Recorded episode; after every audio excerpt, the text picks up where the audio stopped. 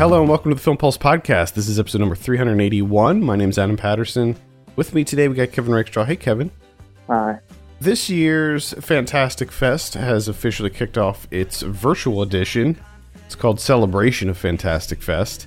So they're they're they're separating it a little bit from the the proper festival, uh, but we'll be going over this year's festival and reviewing The Stylist, which just had its world premiere there, I think last night. Uh, we're recording this on, on Sunday. Pretty sure it premiered yesterday. Uh, we're going to also talk about someone watching on the watch list, along with some of um, the other Fantastic Fest stuff that I checked out so far. And we're going to go over this week's releases on V O D and Blu-ray as well. Thank you so much for joining us this week. Please remember to review us on iTunes if you get a moment. That would be super helpful. Just one bit of housekeeping to go over.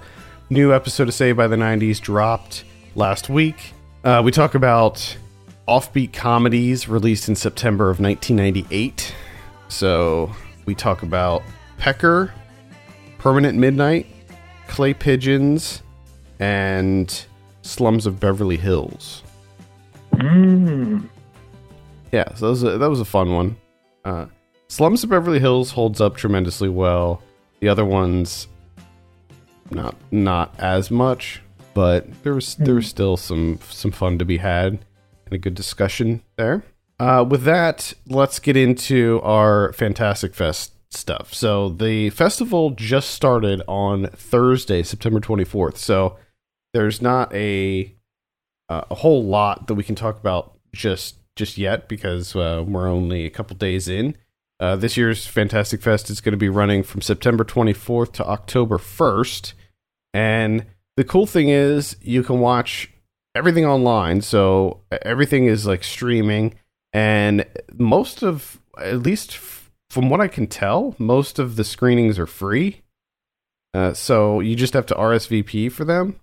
And they do like live, it's like a live screening type thing. So there's a, an actual like schedule. And you, it goes through this this um, service called Scener, which is allows you to sort of live watch um, movies with groups of people, and it's sort of like Twitch, I guess. The the way that it's set mm-hmm. up, there's like a little chat room. Uh, but what they do is they, when the movie starts, they sort of tell you to put it in full screen and not watch the chat anymore. Unless it's one of the kind of special events that they do. Like they did this one on Thursday that was really great. Uh, it was the part of the one hundred Best Kills series that they do at Fantastic Fest. And it was um, all decapitations. So it was like this. Ouch. It's it's like this really awesome. This is this really great compilation they did where it was just all decapitations in movies. It was super fun.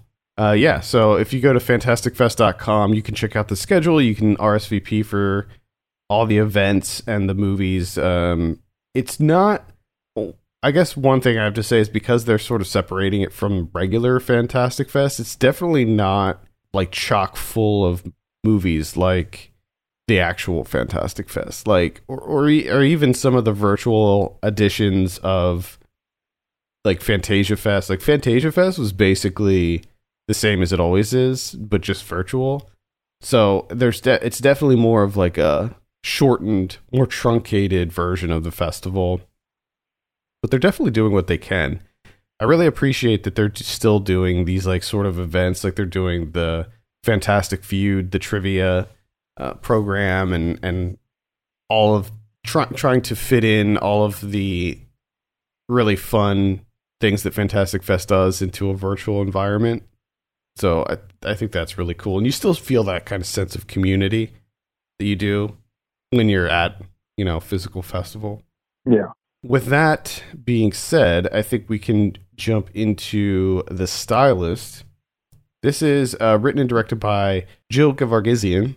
I have a synopsis here. A lonely hairstylist becomes obsessed with the lives of her clients and descends into murderous madness.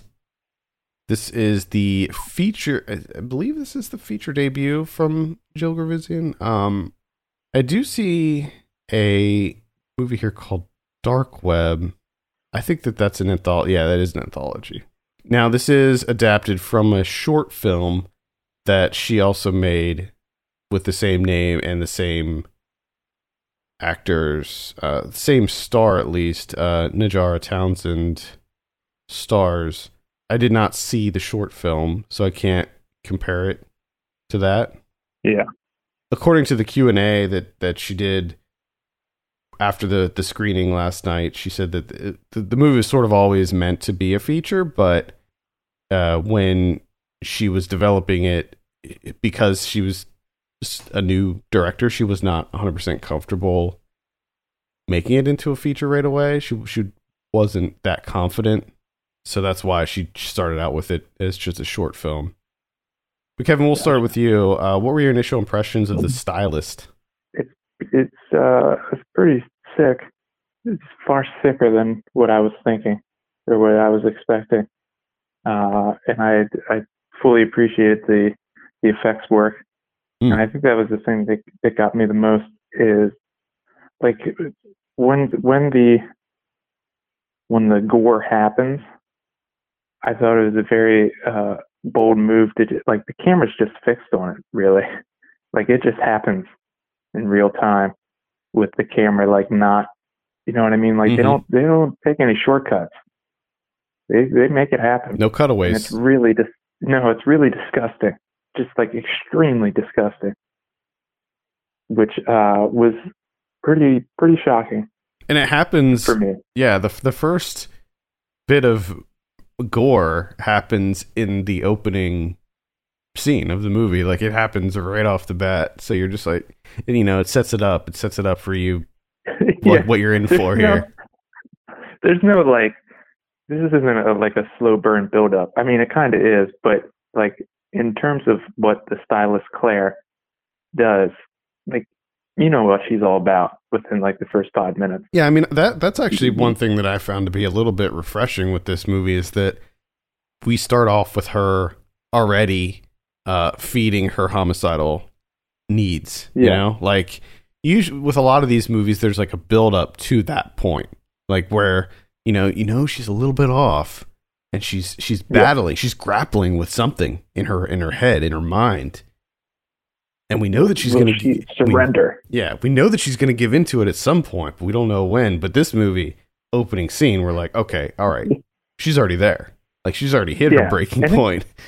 It, yeah, and it's not only that she's already hit her breaking point. Like when you, the the way that in which the first one plays out, like you kind of feel like she's a veteran at this. Oh yeah, this has to be like number eight, number nine. Well, yeah, I mean, she's deep in her career. I mean, when they um like late like after that, when they show her like little basement that that like little setup she has in her basement, and you see the other quote unquote wigs, yeah. uh then you, you like you know like okay yeah she's she's been doing this for a little bit. She's been yeah. at it. She's been at yeah. it for a while. She she's honed the technique. So yeah, and I mean so that right off the bat, you know what she's all about, and it's just a matter of it happening again. And I gotta say, because this is kind of difficult to talk about because you don't want to ruin it, because there is like a large gap in between, you know, the first and the last. There's one in the middle, but obviously it's a build up to the one at the end. And I gotta say that was, that went somewhere that I was not thinking. I was like, no, they're not gonna, they're not gonna do that. So that I I found that shocking as well, because that that's a deeply fucked up scene. The way that this movie ends is really fucked up. Kudos to Jill on that, because fucking hell. Another another thing I learned from the Q and A last night was that she, when she was developing the story, she started with that end scene. Like that was that was like the building block. So the the finale yeah. is where that that was like the initial idea, and then she built the rest of the story around that that big climax, which is yeah. which is yeah, it's definitely it's definitely fucked up. It's definitely a, a shocker. Like I didn't know where it was going at that point, and I was like, I mean, obviously something there was going to be a big crescendo well, yeah. happening, and it feels and it feels like that's the inevitable conclusion. once it once it starts to kind of play out, once that once she gets that setting. But there was this this overwhelming part of me that was like, no, you, that's that's too dark. I think we're not going to do that. And uh, sure enough, you know, they give you a little teasing it out, and it's like, oh, I think they're going to go for it. Bravo.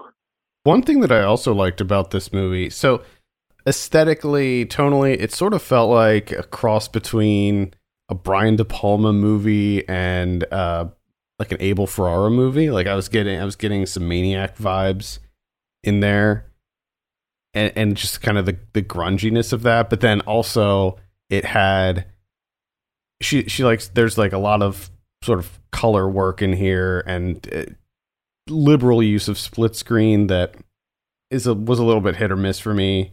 So, uh, so I liked the, the sort of the the aesthetic of it as well. And I liked the setting. I liked that it took place in Kansas City. Like, you, what what what movies do you see take place in Kansas City? Yeah. And I just, I found that to be refreshing. Just the fact that it, oh, th- this is not like some gritty, grungy New York movie or an L A movie. This is Kansas freaking City. Yeah. Yep. I liked that. And interestingly, uh, the, the, the writer director, uh, she's in the movie as well. And she's also, she works as a hairstylist in real life. To my knowledge, oh, okay. to my knowledge, she still works as a hairstylist, actually, in Kansas City. So, in Kansas, oh man, yeah, there you have it. So it's definitely a uh, a topic that uh, that she's very familiar with. Hopefully, not too familiar. Well, I mean the hairstyling part. Uh, you also have Bria Grant in here, who plays opposite uh, N- Najara Townsend. And Bria Grant, always great, multi-talented uh, actor. It seems like she's in like one movie a week. Yeah, she's been this year. She's been really, she's been really busy. Tons of movies. Because she she was she wrote Lucky, which is coming out. Uh, that's playing festivals right now, and yeah, and there's twelve-hour shift. And she she stars in Lucky as well, and then she directed, wrote, I think wrote and directed twelve-hour shift, uh, which is that's pretty pretty good too. I would recommend checking that out. Yeah, she did write and direct that. That's the one with Angela Bettis. That I where did I see that? Fantasia, I think. Oh, yeah, I think so. And then she's in she's in this movie. So yeah, she's had. Uh, Quite a quite a busy year, both in front of and behind the camera. So, yeah, props to everywhere. her. Uh, Najara Townsend is a she's a producer on this movie as well. I think she joined. Uh, the, so the director, uh, who also goes by Jill Six, she started up a like a production company and and brought Najara Townsend on to to work in uh, her company and. Uh, I remember her from that movie Contracted, which I absolutely hated, and I like. I remember just tearing that movie apart. Yes, I remember. But that. but uh, I always said that she did a good job in it. Like that, I it, thought that the movie was bad, but she did a good job, and I think that she does a really good job in this movie as well. I, f- I don't know. I, I I'm a little conflicted with the character of of Claire because she's clearly a. a complex character. I feel like maybe I wanted a little bit more, just a little bit more out of that character. I don't, I don't know if more, like more emotion, more background, just a little bit more detail as to like who this person is and why they ended up like this. Yeah. Yeah, no, it seems, it seems like a, an odd endpoint to just be lonely.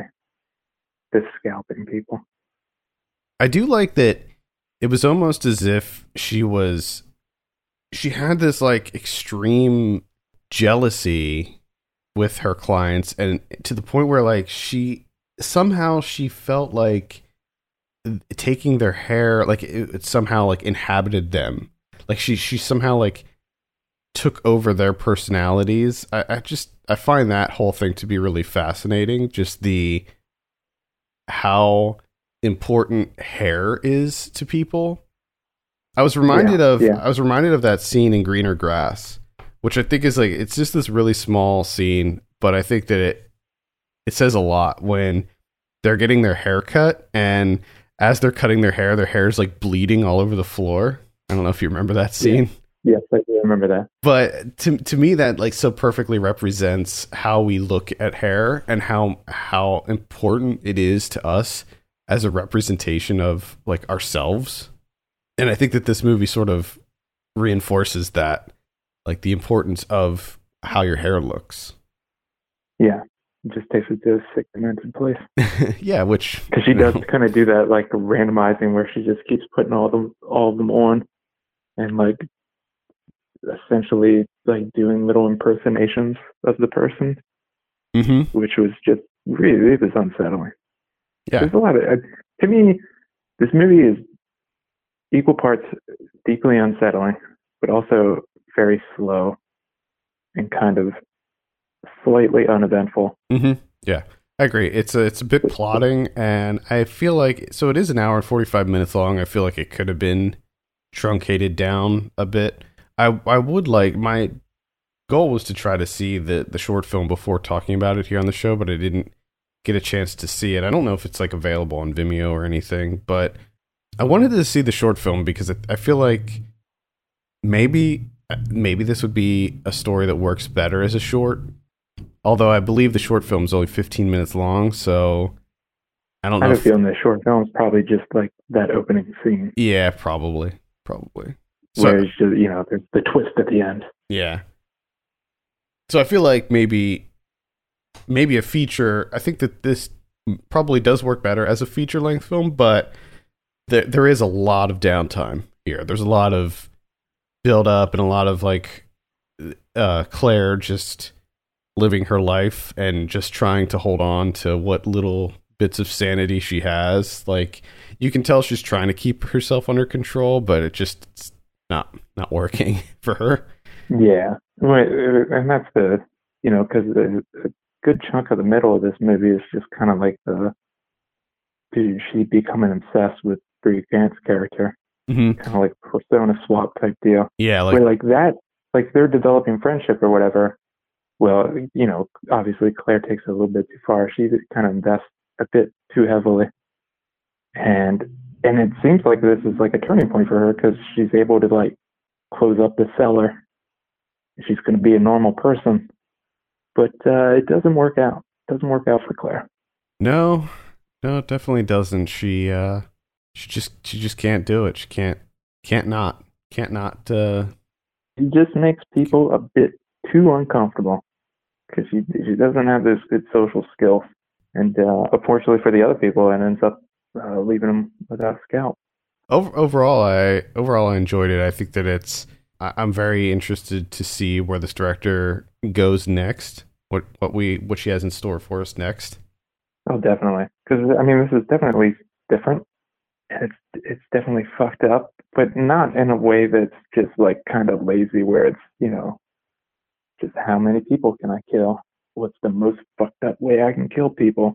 Like this is like the the, the killings make sense in like the entirety of the story. Mm-hmm. I mean, it's, it's tied in. It's not just, you know, gruesome and disgusting for the sake of being gruesome and disgusting. Yeah, yeah, I agree. I agree. All right, uh, that's The Stylist. Definitely.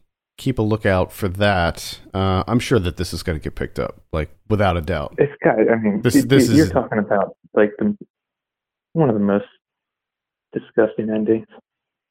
It's just the the, the circumstances around it, like the, the actual violence itself is what you've already seen, but the circumstances have changed, and it makes it deeply fucked up. Yeah, and and, and she was smart to end it where she did too, like there, like yeah. where it ends, it's like that's the perfect. That's that's you don't want to go further than that because that'll dilute it. Yeah. So you, you end it where you do, and it and it that's just that's the perfect exclamation point at the end. Oh God! Yeah, I think that this is going to get sold very easily if it hasn't been already. Like this, this is an easy an easy win for whatever whoever picks it up. Uh, all right, let's give it a score. Kevin, what are you going to give The Stylist? I'll give The Stylist like uh, six and a half. Nice. I'm sitting at a, around a six on this one. Yeah, definitely yeah. worth a look for sure. Yeah. Yes. Uh, I guess I guess I'll start it off by talking about a couple things that I saw at Fantastic Fest. Also, I started off with my my goal is just to watch everything that's there. It's it's a pretty small list, so I'm looking to to watch everything that that's uh, screening there. And uh, the first thing that I saw was Teddy. This is directed by uh, Ludwig Lud- Ludovic and Zoran Baukerma, probably mispronouncing that, and I apologize. This is a French uh, kind of horror comedy. It's a werewolf movie, actually. And mm. it's sort of a pretty standard werewolf movie. It's basically a, a cross between American Werewolf in London and Carrie. There's, there's some like Carrie elements in there as well, where it's about this, this young man who gets bit by a werewolf and is turning into, he's slowly turning into a werewolf, but there's also a little bit of uh, kind of social commentary in there as well, where I couldn't help but feel like this this dude is sort of an, an incel a little bit, a little bit of an incel, where he gets dumped and just like that's sort of the the catalyst for him to just completely lose it. And I thought it was It was fine. I mean, this is a relatively low budget movie, so they can't do, they can't go nuts with the effects. And so how they sort of make up for that is that they kind of turn it into a body horror movie. And I was messaging you about what was going on in this movie. And uh, I, I watched the Q and A for this after the screening as well. And they were basically saying that like when they were working on the script, they made a list of the the the most uncomfortable things that they could come up with, and it just included those in the movie. Um, one, one of the things is there's a scene when this guy has a long black hair that grows out of his eyeball, and they do a close-up of him plucking this hair from his eyeball, and it is so cringe-inducing. Uh, maybe maybe the most cringy thing I've seen all year, because it looks so real too. Like it looks like there's a freaking black hair growing out of this guy's eyeball. Uh, there's a scene involving uh, fingernails being pulled off, which is always unpleasant. And there's this. Th- there's also a scene when he wakes up and his tongue is hairy, like just hair covered on his tongue, so he decides to shave his tongue. Yeah. So there's a tongue shaving scene as well. Disgusting. Mm, yeah, it's it's pretty rough. Um, but overall, I thought that it was it was okay. I didn't I didn't know if I really liked the the messaging, because like, I appreciate that they were sort of exploring, they were taking this werewolf story and they were putting it into a contemporary setting and using it as a as a way to, I guess, comment on the um, sort of increase of, you know, um, mass shootings and things that are happening in the world. And I just don't know if that necessarily worked for me, because the character, uh, the main character played by Anthony Bajon, we're supposed to like him. Like he, he, he is sort of a, sort of a likable character at the beginning. He has this sort of uh, nice, uh, like sweetness to him. Like he's taking care of his, I think it's his aunt or his grandma. I can't remember. Um, So, so you kind of like him, but then like he gets dumped, and you know he kind of turns into a psycho, a douche. And I don't know, I, I don't know if that really gelled with me. But gotcha. Yeah. So overall, uh, a little, little kind of straight down the middle on, on Teddy. I also saw Girl, which is directed by Chad, Chad Faust. And this is starring Bella Thorne and Mickey Rourke, and uh, Chad Faust is also in there.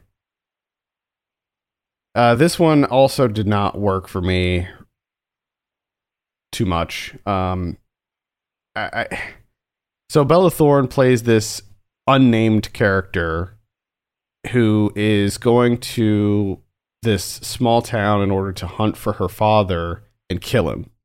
She's trying to she's trying to kill her dad. And she, when she gets there, she ends up finding him, and she discovers that he's already dead. Somebody else already killed him. So now, uh-huh. she, so now she's like, well, what the hell's going on here? So she starts looking for clues and hunting around this town to figure out who killed her father and why.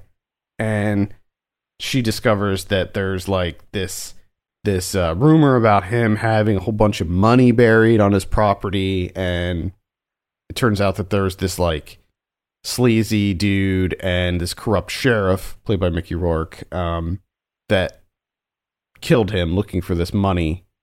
And once they find out that it's that she's his daughter, they go after her. The thing that really suffers with this movie is the script. It's just this really average script, and it's designed to be this like sort of female empowerment movie, but it never comes off as being that way. Like they were just like, oh, well, you know, the movie, the movie's called Girl, and she doesn't have a name because she can represent any woman and all this stuff. And it's just like, d- do you think that many women are in this? Like, I, I get that it's sort of, she, she plays someone who's been abused and neglected her whole life. And certainly that has parallels to women everywhere, but this specific situation that she's in is definitely not the norm for, for women, women where her dad gets murdered by a corrupt sheriff, and this corrupt sheriff is hunting her, and there's this no, bag of money involved. Like it, not, none of it works. Like the dialogue's pretty hit or miss too. Uh, Chad Faust actually does a good job in it, but everyone else is middling at best. Bella Thorne is not good in this at all. She's an executive producer on this as well. And uh, yeah, I just uh, did not, I just couldn't get on board with Girl. It, at the end of the day, it was just this really average crime thriller. So yeah, I can't, can't really recommend that. And I, I don't, Possessor also screened at Fantastic Fest. Now, this was an in-person screening that was in, um, I can't remember. It was at the Alamo Slaughter Lane uh, location. I think I'm going to hold off on talking about Possessor until okay. closer to right. closer to release time. All right. Uh, but that's that's all I saw so far. But there's uh, there's a few more things that are going to be coming out in uh, this week, so I'll probably just follow up with those next week. Okay, hopefully they're better. I'm hoping. Well, I I watched something that I know you watched. That's nineteen ninety-three's Body Melt. Oh yeah, Phil Brophy, the Australian. I don't I don't even know what the fuck to categorize this as. Just a guy, the mucus test. Mm-hmm. So that, that's the genre, mucus test. There's this little cul-de-sac, Pebbles Court, where the people there are unknowingly being tested with this new drug, right? You've already talked about this before on the show. I think it wasn't not too long ago. It might have been last year or so. Uh, this movie's disgusting, but also just extremely entertaining. At least I found it that way. This is just out of control. This movie's out of control. And there's, again, there's tons, tons of mucus. The second phase of the, the body decomposing from this new drug is glandular, as the, the scientist finds out in the beginning, where his throat's like ripping in half, and he keeps spraying detergent on it to try and stop it, which is just really fucking disgusting.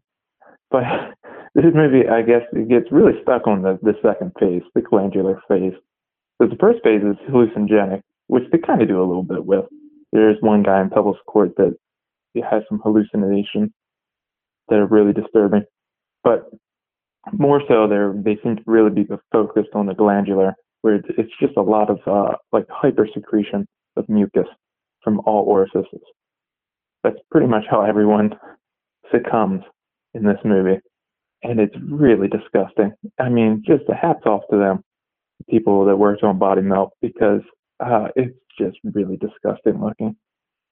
And it's just phenomenal to me. I had an absolute great time. Uh, a lot of people, it seems as though they didn't quite understand what Body Melt was doing. I don't think Body Melt was doing anything outside of being disgusting. uh, I think that was their aim. You know, I think when they sat down to make this movie, they're like, we're gonna we're gonna make it disgusting, and we're gonna do a great job with this mucus. And guess what? They checked both of those boxes off.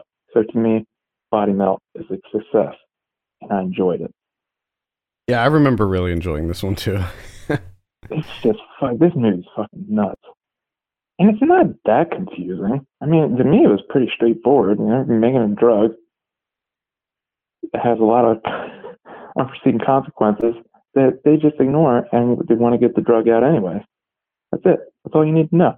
Yeah, yeah. I I talked about this in August of twenty fourteen. So. Oh, really? twenty fourteen? No, I'm sorry, twenty sixteen. So four years ago. I was about to say it can't be that long. Yeah. Damn, four years ago. Yeah, four years ago. I talked about this. Yeah, this is on Amazon Prime, by the way. So if you want to see some nineties goodness, just outright disgusting. I will. Yeah. I also will never forget the rollerblading scene in it. I know, like that's just one of the, the, the. It's almost more notable to me than the than the actual body melting scenes. That's the only thing that really seemed odd to me, because everyone has these, these reactions to the drug, and this kid, A, he's going to do some rollerblading at night. He sneaks off to do some rollerblading. Apparently, this place just has. happens to have a huge, massive half pipe to do tricks on. Yep. So he fucking goes to town. He's having the time of his life. He crashes, and somehow, like, the crash, like, transformed his body, his face. But it didn't really seem like he died. He was just, he had the fucked up face like the other guy had. And then we just never see that kid again. So who knows what he's doing? I mean, I'm sure he melted hours later, but. Mm-hmm. What what happened in between that time? You know? Mm. I don't know. Maybe maybe they need to explore it in Body Melt too. I, I really, like, I immediately, the first thing I did was look up that guy's filmography, which has nothing else. Yeah. Outside of, like, I think a short film or something. I'm just like, you gotta be kidding me. Come on. All these fucking mediocre people that turn out absolute shit get to have, you know, twelve film filmography. Yep. Uh, that's Body Melt. Definitely check that out. I saw Console Wars. This is a documentary about the uh, nineties Sega Nintendo battle that they had. Mm-hmm. Yeah. For the Super Nintendo, Sega Genesis. Great time. Great time to be a kid. Uh, the so this is actually adapted from the book by Blake Harris. The documentary is co-directed by Blake Harris and uh, Jonah Tullis.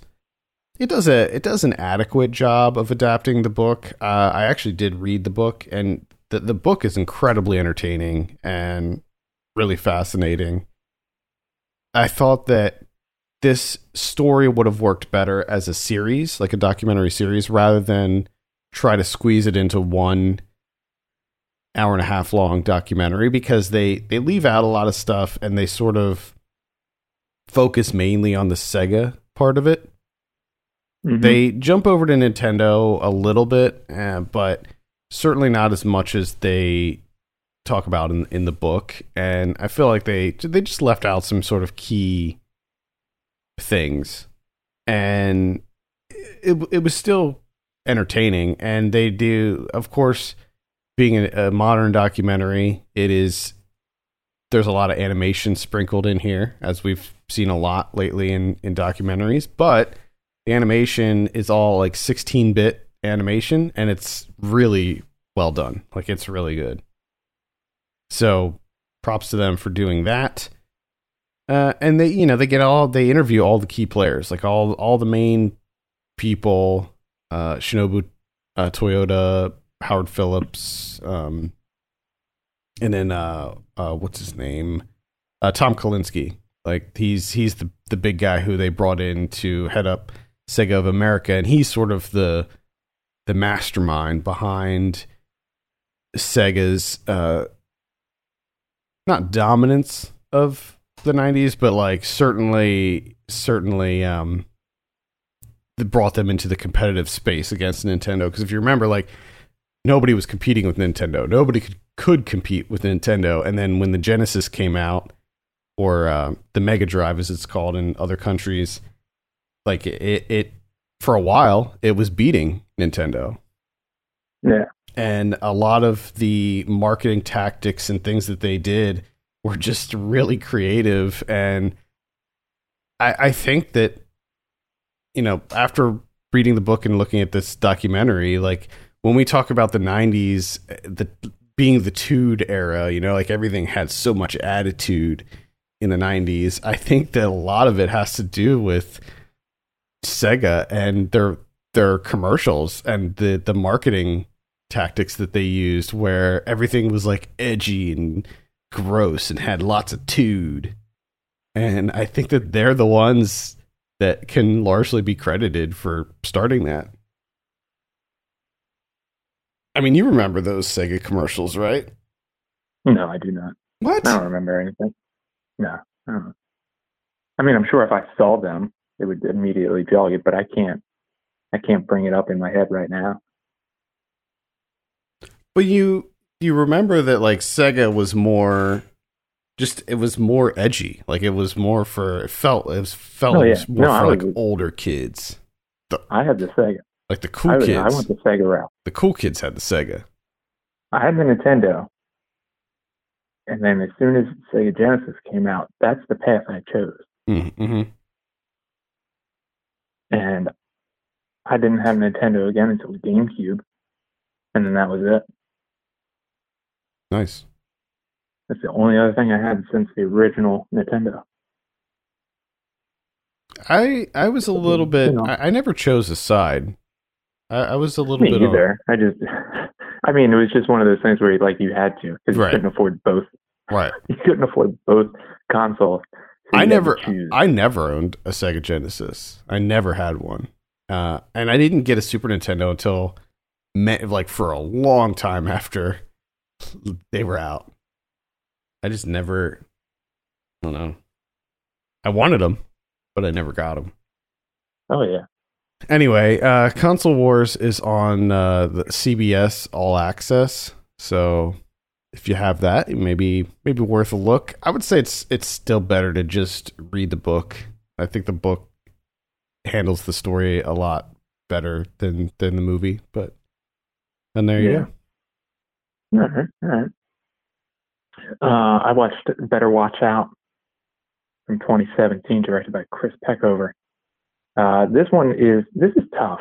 This is a tough one for me because on this is on Amazon Prime, and the the little synopsis it has here is in this holiday horror farce. Okay, a babysitter must hold the fort and protect a twelve-year-old boy during an increasingly bizarre home invasion. Okay, I saw holiday farce, horror, home invasion, gets bizarre. Okay, this takes place at Christmas. I'm like, this is exactly what I'm looking for. I'm looking for like a horror comedy type deal. And it sounds like this might get a little bit strange. Some twists and turns and home invasion thing going on. So I'm like, this is perfect. This is exactly what I want. It's not that at all. It's not a farce. Like, it's not funny at all. This is a deeply fucked up movie. Extremely fucked up. And I think that's the thing that threw me off because I was, you know, I'm kind of hoping for a little bit of a horror comedy thing here. And it's not that at all. Um, early on, the twelve-year-old boy that's being babysat, it, like, he just comes off a little creepy. Like he, he's kind of like an incel kid, you know, where he's like the the nice the nice guy, but he's gonna snap if he doesn't get his way, right? So early on, I'm thinking, oh, I hope they don't go that route with it, because it seems like it's set up that way, and that, to me, that's not a farce. That's just really fucked up and believable, and it's gonna get awful real quick. And it, that's exactly what happens. It becomes really deeply fucked up and disgusting, which might have worked if that's what I was expecting going in, you know what I mean?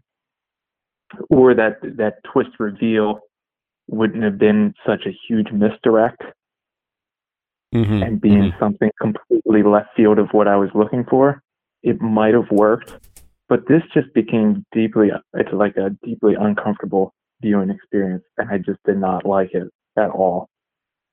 I, the performances are fine. Um, like the, the the kid Levi Miller, who plays like the main twelve-year-old boy being babysat, like he's he's really fucked up. He's yeah, I remember him being really creepy. And... Yeah, and like he he plays that really really well. Uh, but I don't know. It's just just really disgusting. It felt like trying to make like funny games, but like lighthearted somehow, and it just didn't work for me at all. It's Better Watch Out. Uh, I don't. I don't have anything else. Uh, the only thing else I have is uh, another Stephen King adaptation, also found Amazon Prime. Sometimes They Come Back from nineteen ninety-one. Uh, this also stars Brooke Adams, who was in The Dead Zone. So apparently she got a lot of work in uh, Stephen King adaptations. And I found out, because I looked her up, uh, she's married to Tony Shalhoub. I did not know. Oh, interesting. Yeah, so there you go. Uh, this is based on a Stephen King short story where uh, a young kid uh, back in the past, in his hometown, young kid and his brother, his brother got murdered by these greaser dudes. He got blocked in the, you know, he was kind of bullied in this, this tunnel. And then a train came. Everyone died except for the, the, the young brother. So the young brother grows up, Tim Matheson. He returns to the hometown as a teacher. And uh, the problem is, is the greasers return too as ghosts. And they're killing people. And he's got to he's got to right this wrong to get rid of these guys. So it you know it's pretty much what you would expect from a Stephen. Great fall look, great small town, mm-hmm. some good ghost stuff. Uh, the only problem is like it, I mean it's entertaining to me. I thoroughly enjoy it. I, I just I'm a sucker for Stephen King adaptations. They just work for me for some reason. Me too. Uh, the only thing that's a little bit much is the greaser ghost. Like the one has this laugh, like it's like a cackle type thing. And yes, I understand that it's supposed to be like, you know, unnerving and annoying, but he does it all the time. Like every time he's on screen, he does the laugh thing. And it's just, it becomes overwhelming at a certain point. It's just, it's too much. Like we don't need this guy doing his cackle laugh all the time. But outside of that, it's it's pretty good. It's pretty good. Yeah, I never saw this. I, I, I I've had this on my watch list forever, and I just haven't never got around to it. Well, the funny thing is, is I had no idea going in that this was a Stephen King adaptation. Just I think my wife added it to the watch list, so we were looking for something last night. I'm like, okay, let's we'll we'll do Sometimes They Come Back, and like as soon as it popped on. You know, it's like based on a short story by Stephen King. I'm like, yes, I like it already. Hmm. I don't know if I've ever disliked a Stephen King adaptation. There's always something to them to, to enjoy. Well, it's like, even if I dislike it or, you know, somewhat let down, it's like comfort food for me. Mm-hmm. Yeah. Like it might not be good, but it's a comfort watch. Like it just... It makes me feel good. I completely agree. I completely agree. I feel the same way. Which is weird because like they're all, it's all always different directors and different yeah stories, but it's like there's just something, there's this sort of connective tissue with it, with them. It, it's always it always seems to be, you know, autumn or winter in a small town, and I don't you, I, you just like that setting. I like that setting. And and because it's a Stephen King adaptation, there's always some kind of interesting hook. You know, there's always yeah. something to latch onto with them. Exactly. Yeah, I completely agree with you there. All right, that's Sometimes They Come Back. All right, let's go over some V O D releases, shall we? On the twenty-ninth, we have Chasing the Present. Looks like some kind of documentary. Actually, I don't even know. No, it's not a documentary. No. What? With that title. Yeah. I don't know. Maybe it is, man. I can't tell. It looks like a documentary from the little picture that I'm seeing here. A materially successful young man riddled with anxiety embarks on a worldwide journey of self-inquiry. From, oh. the, from the streets of New York to the stillness of the Ganges. And deep into the jungles of Peru, he immerses himself in meditation, self-inquiry, as previously mentioned in the last yeah. sentence, and plant mm-hmm. medicine mm-hmm. to find the root cause of the problem and learn how to finally find freedom from his crippling anxiety. Yeesh. Well, that, that does not sound interesting at all. No. Um, I'm looking at the cast here, and it's got Russell Brand and Marina Abramovich. No. No. Uh, we also have Inez and Doug and Kira. When a bipolar woman commits suicide, her sister and her sister's fiance become entangled in an attempt to discover what pushed her to the brink. Mm-hmm. We have Alien Addiction. Looks like a sci-fi comedy. The tagline is the tagline is "This is good shit." Addicted to aliens. It follows huh. Rico, who lives in a small town in the middle of nowhere. Uh, life was pretty normal until two aliens crash landed near Rico's house. What?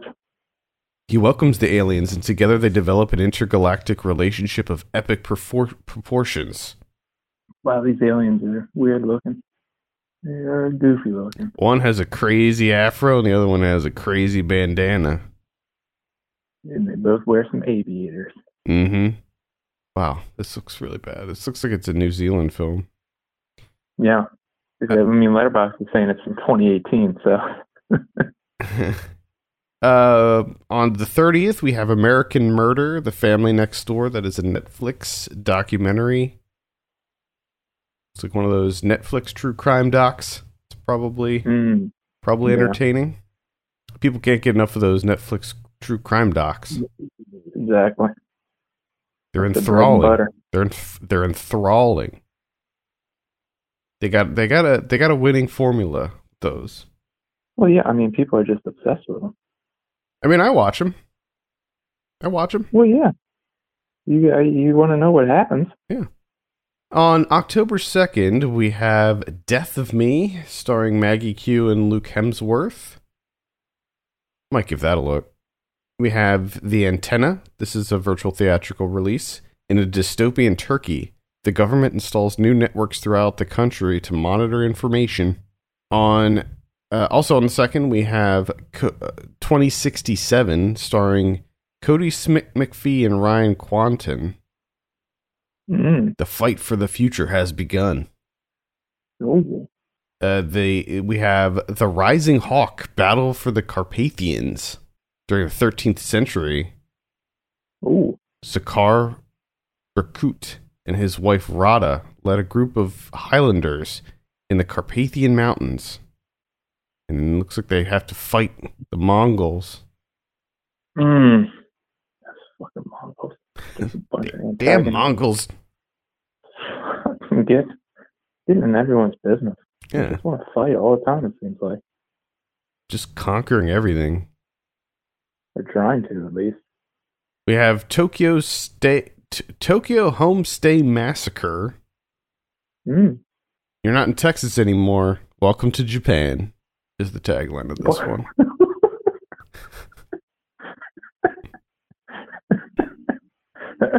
Ah, in case you've confused the two regularly. uh, three American late teens travel to Japan to escape a sad past and have some fun, but end up trapped in a house with a demented Japanese host family who plans to offer them to their gods in a sick ancient Japanese ritual. This movie seems racist as fuck. Yeah, it does. Uh, it, it, yeah. I like, don't want to find out. They need to just stop with the whole, like, white Americans just going to have some fun in a foreign country and then getting killed by the, you know, the residents and yeah. their and their crazy their crazy ways, their crazy rituals. Like, just end that shit. Yeah. Does nobody any good. Uh, that's about it for V O D. On Blu-ray this week, we have Ghost Ship from two thousand two. We got Alphabet City from nineteen eighty-four. This this I, I liked this movie quite a bit. New York New York City drug dealer decides to get out of the business, but he has to flee from mobsters. Gotcha from nineteen eighty-five. Mm. Exclamation point on the end of that one. Memorial Valley Massacre from nineteen eighty-nine. Killing Birds from nineteen eighty-seven. Looks like there's some kind of Evil Dead one and two four K pack. I think Evil Dead might be the most released home media ever. It's it's up, it's definitely up there. Spellcaster from nineteen eighty-eight. Looks like there's a four K version of uh, Steelbook four K version of Halloween from nineteen seventy-eight coming out. Grave Robbers from nineteen eighty-nine. There's a three movie collection, Jaws three movie collection. And it contains Jaws two, three, and four. Wait, what? Yeah, so it's just those three? Yeah, it's just those three. So Jaws two, Jaws three, and Jaws the Revenge. uh, okay. You know, I don't. I've seen. I know I've seen Jaws two, and I've seen Jaws three. I don't know if I've seen Jaws four. I, I need to. Right. Maybe maybe that's what I'll do this Halloween is revisit the the Jaws series. Uh, Death Rage from nineteen seventy-six, Mad Max Fury Road four K. Can't imagine that that wouldn't already be on four K, but here we go. Wicked City from nineteen eighty-seven. This was a really, really fucked up anime. Oh yeah? Yeah, I remember being very, very disturbed by that anime when I was younger. The Banker from nineteen eighty-nine. Cruel, Cruel Jaws from nineteen ninety-five. That's the fifth one. Jaws five, Cruel Jaws. Man, so you gotta get Jaws one separately. Yeah. And Jaws two five th- separately. Yeah, I like why? two through four you can get in a box set. Hmm. Yeah, it doesn't like make it. much sense. I don't like it. Usually that has to do with some sort of, like, a, a rights thing. Like, who owns the yeah. rights to that specific one. Like, I remember there was... um. Oh, what was it? There was there was some box set where they were able to get... It was a horror box set. It was one of the slasher franchises, and I can't remember which one, but they were able to get, like, all of them except for one of them in a box set, and I was always so bummed out about that. It might have been, like, Nightmare on Elm Street or Child's Play, maybe. But they, they were able to get all of them except for one of them, and it was yeah. always bothered me. Um, all right. Massacre in Dinosaur Valley from nineteen eighty-five. Never heard of that, but I am definitely into that. that yeah, that sounds... Massacre, what? In Dinosaur Valley? Yeah, Massacre in Dinosaur Valley. That's going to be a Severin Films release. A plane crashes in the Amazon jungle, and its passengers must battle their way through cannibals, slave traders, wild animals, and murderous piranha fish to safety. How about that? It doesn't seem like there's any dinosaurs in it, but that's okay. No, I, I mean, there's maybe a history of dinosaurs in that valley. Mm-hmm, mm-hmm. We have some sometimes, sometimes Aunt Martha Does Dreadful Things from nineteen seventy-one. Uh, Genesis two and Planet Earth are getting some kind of double double thing, double pack. Pandemonium from nineteen eighty-two, Trick Baby from nineteen seventy-two. There's a ton of stuff coming out this week. Havana from nineteen ninety, starring Robert Redford. Primitives from nineteen eighty, Conquest from nineteen eighty-three, The Caller from nineteen eighty-seven, Variety from nineteen eighty-three, Crackers from nineteen eighty-four. Are they re-releasing every movie? I mean, the, like the list goes on and on. It's a huge list this week.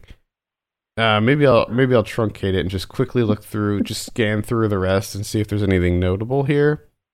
No, I think I think we already covered all the all the notable ones. A lot of anime and some other some other like two packs and collections and re-releases and stuff. Anyway, what do we have on Criterion this week?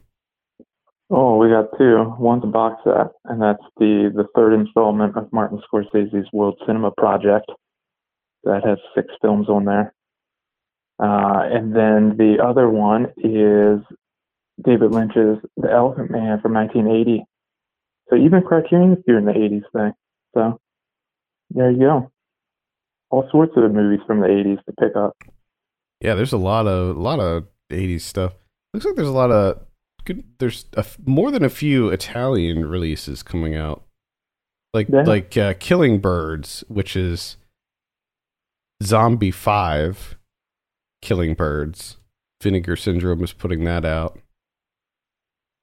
A group of students goes into the woods to study birds, and soon the dead begin mm-hmm. to rise to devour the living. It's got uh, a hell of a poster. I know. Yeah. Oh my god, that sounds pretty fucking great. Well, make make note of these because we need to be thinking about what we want to do for our Halloween special. Well, I think it might just be the Zombie Five, Killing Birds. Yeah, Could, well, we can work it in definitely. I would love to do Italian horror for for. Our... Maybe that that might be what we do. I would love eighties it. Italian horror. I would love we can, it. We can get to Dinosaur Valley, get us some Killing Birds. All right. Uh, I think that's going to do it for this week. Thank you so much for tuning in. You can send us your questions and topics to podcast at film pulse dot net. You can follow us on Twitter at film pulse net and at film pulse kevin. And if you have a moment, consider reviewing us on iTunes. That would be very helpful. For Kevin Rickstraw, my name's Adam Patterson. We'll see you next week.